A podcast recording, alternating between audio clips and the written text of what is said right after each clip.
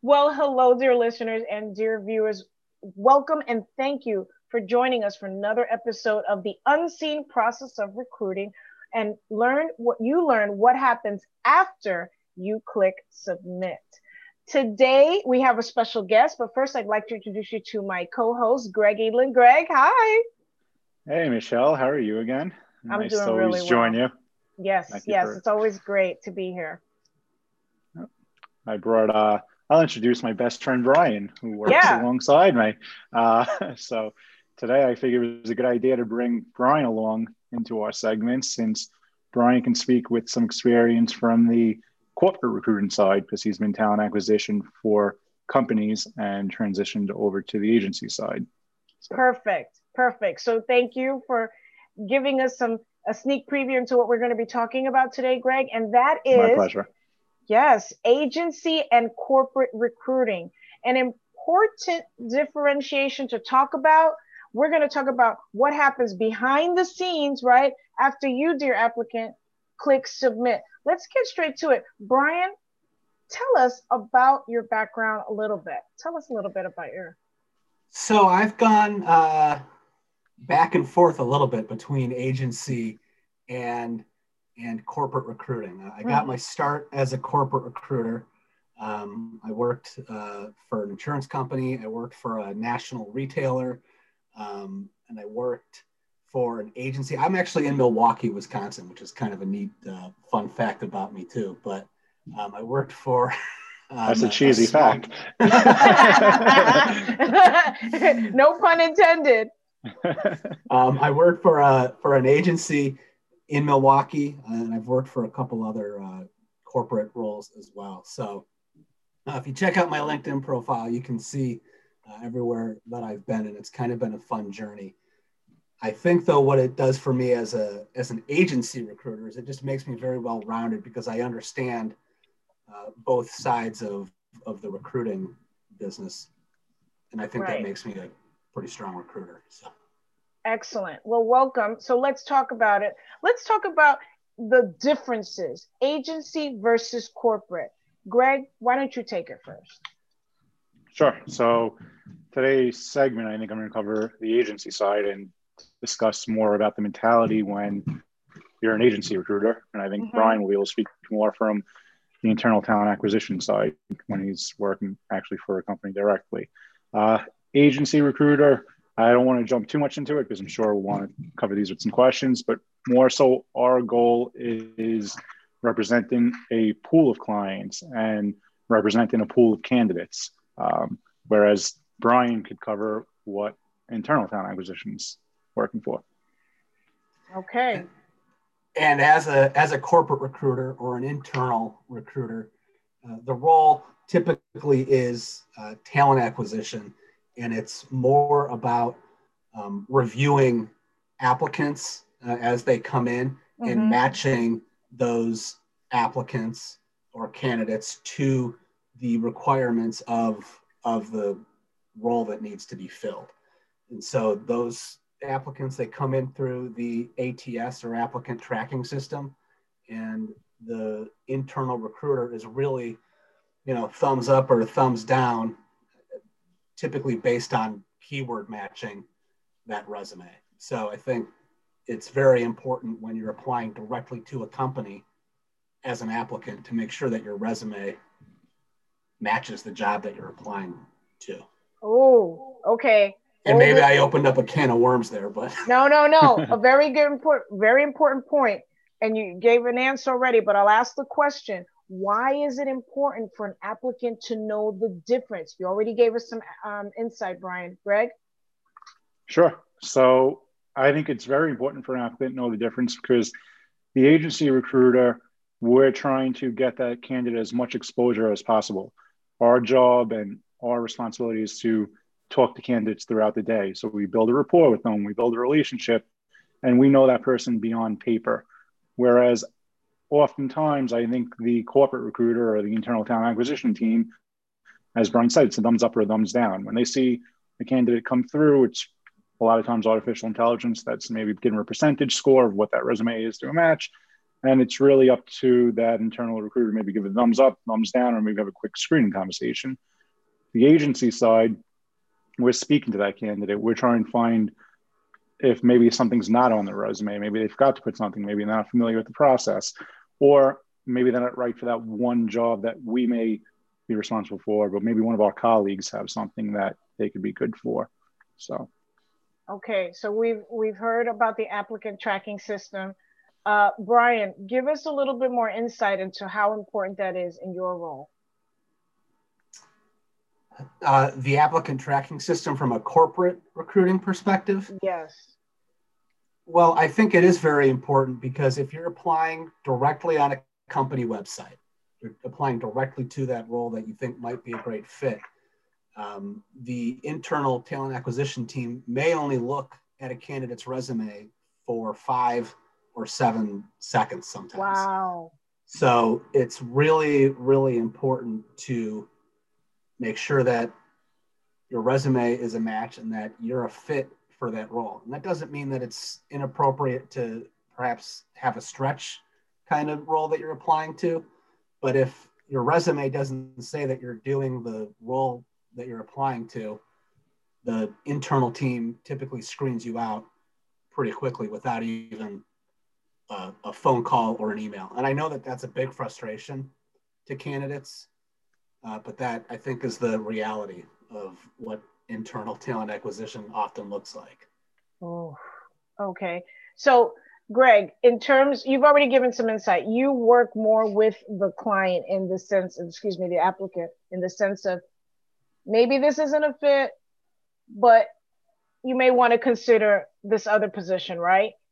Exactly. But their but their resume still needs to be tight. Can you give some more insight into your side of the from an ATS perspective? Sure. Um, I mean, from the ATS system, ATS system um, for the agency, mm-hmm. that's our lifeline. That's our core system. Um, we're not really using it to intake applications as much as we're using it to store our candidate pool. Um, we're searching through our applicant tracking system.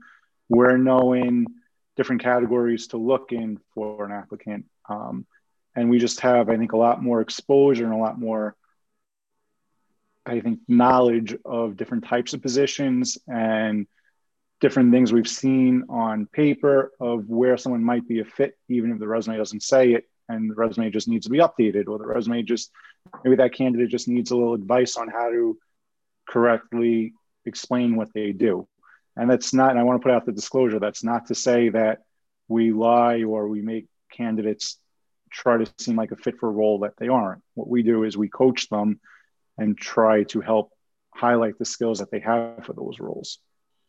Okay, thank you. So here's a question I, I received. When it comes to submitting an application, uh, uh, submitting for a position uh, directly to the company, if you submit once, right, and you get denied for that position, should you can you submit again like how is there a limit to how many times you can apply brian so i think it certainly depends on uh, the organization. It depends on what applicant tracking system the organization uses. But in my experience as an internal recruiter and even as an agency recruiter you can see the history of every oh. application that's that's come in. And so I think it's important as a candidate or as an applicant to find that balance between applying for every opening at the organization and not applying for something that might be a fit. Okay. We just got it's, some it's serious tough, Yeah, we just got some serious intel. Greg, what about on your side? Sure. Um, I think that's where I'm in agreement on the uh, corporate recruiting side too. Once you apply once to an agency, we have your information, we have your resume. It doesn't hurt to apply for roles that, you know, maybe sometimes we miss it, maybe sometimes we're just not fast enough to find the resume yet in the database. Most likely, we will find that person if we have their information. Um, you know, I, I think a big difference between agency versus corporate is we're also big into the passive candidates. We're finding those candidates that are not actively applying. We're finding those candidates that are not actively putting themselves out there that they're looking for a job. Um, whereas uh, I think on the corporate side, and Brian could correct me if I'm wrong, I think it's more of applicant recruiting, application recruiting, uh, than it is passive recruiting and following different, I think, techniques that an agency recruiter can do. Um, okay, expand that on, on that a little bit more, Brian. So, when I've been a corporate recruiter, oftentimes yes. there's even um, rules, I guess, within the human resources department mm-hmm. where they don't want that internal talent acquisition team to be reaching out to candidates. And it's more about reviewing the the resumes that come in through the the ATS, and then essentially thumbs up or thumbs down on candidates that fit the role. Okay, so are you both saying? Well, let me just say this. So if if there's a position that has been advertised by a company, more than likely, you think they'll go with the database database that they have as opposed to looking for more applicants? I think that they'll either look in their internal database or review the applications that come in. They're typically not scouring or sourcing candidates through job boards or LinkedIn or other other places. Yeah, That's Greg. an absolute, but mm-hmm. in my experience. No, that sounds about yeah. right. As a career coach, that sounds about right. Greg. Sure.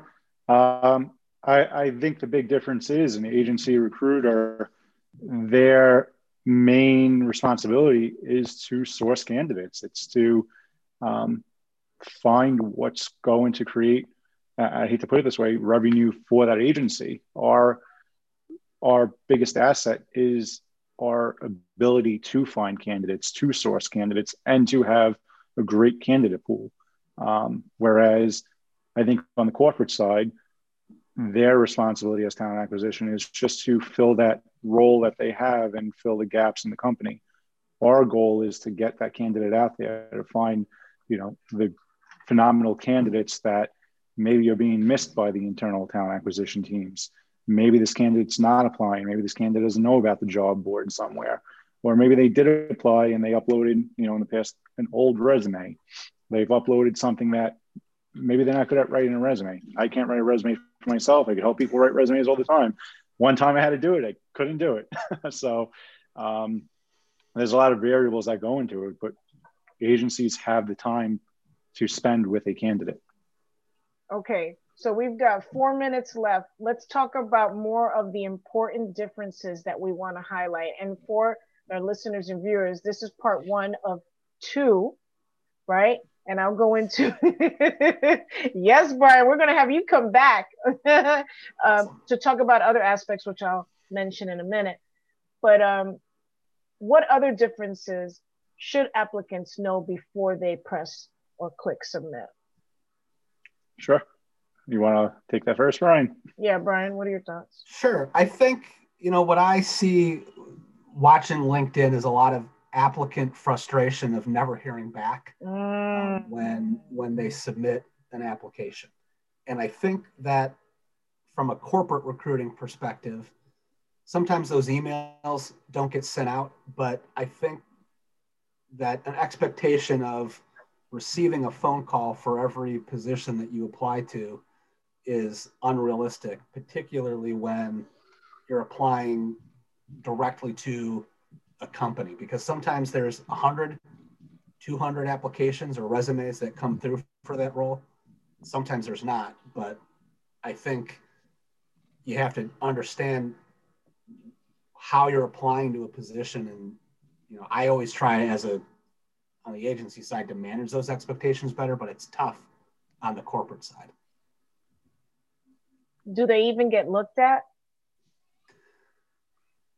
I and this might be a whole other podcast or a whole other episode, but uh, you know, I, there's a myth of beating the ATS. I don't know that that necessarily uh, exists, um, but I, in my experience as a as a corporate recruiter, have at least viewed every resume that comes in, but sometimes it's just a flat, quick, not a fit, no, screening out as opposed to screening in, I guess. Okay, Greg? Sure. Um, I mean, I think on the agency side, to Brian's point, we our goal is to please the candidate pool. Our goal is to make them understand that they are appreciated and that they are valuable to us. So we do put in a lot of tools to communicate with them.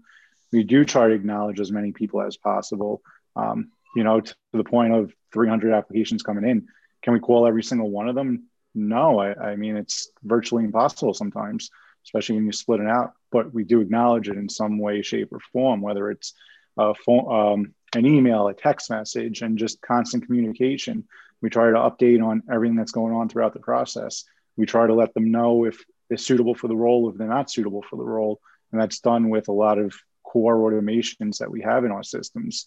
Um, and again, that all depends on the person sitting on the other side of the desk, sure. that they're also doing their job to actually look at the resume, give it the thumbs up, give it the thumbs down, and make sure that it's again triggered to receive some type of correspondence from us.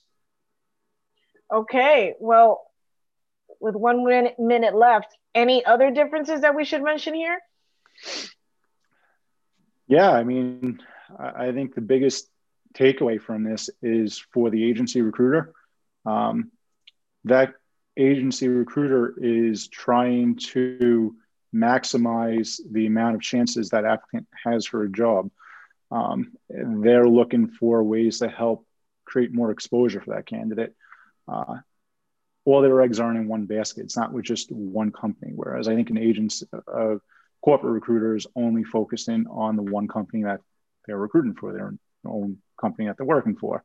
Uh, whereas the agency, we have multiple clients. We have um, act, again, we have active clients and we have passive clients. I have plenty of clients that are opportunistic hires that if you send them a good skill profile, they may say, hey, we may have a role for that person. Um, I would mm-hmm. love to have a further conversation. Brian?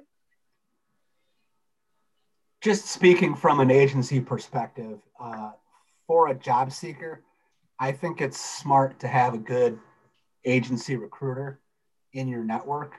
Um, it doesn't mean that he or she may be able to, to pull jobs out of the sky for you, mm-hmm. but they're fighting for you more often to get a job uh, as opposed to a corporate recruiter who's tied to more rules and regulations within their organization.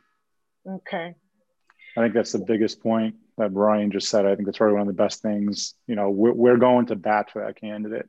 Um, we have the stake in the game with them too. We're trying to please a client, and if we truly feel someone could be a fit for that role, we want to make sure that that's getting communicated. Okay. So with that, um, part two, we're going to cover myths, success stories, and since we mentioned it today, we're going to talk about your hmm. thoughts on job boards. Yeah, yeah, this is going to get juicy and hairy. So, but this is great. This is great. This is a really good, this is a really good forum to talk about this and to share information. Um, Brian, thanks for calling in an hour early. We Thank appreciate you. you. really appreciate you. We look forward to having you on next week. Greg, thank you for Always your yeah for your frank feedback. Both of you are fantastic. Thank you, dear watchers. Thank you, dear listeners. Until next week.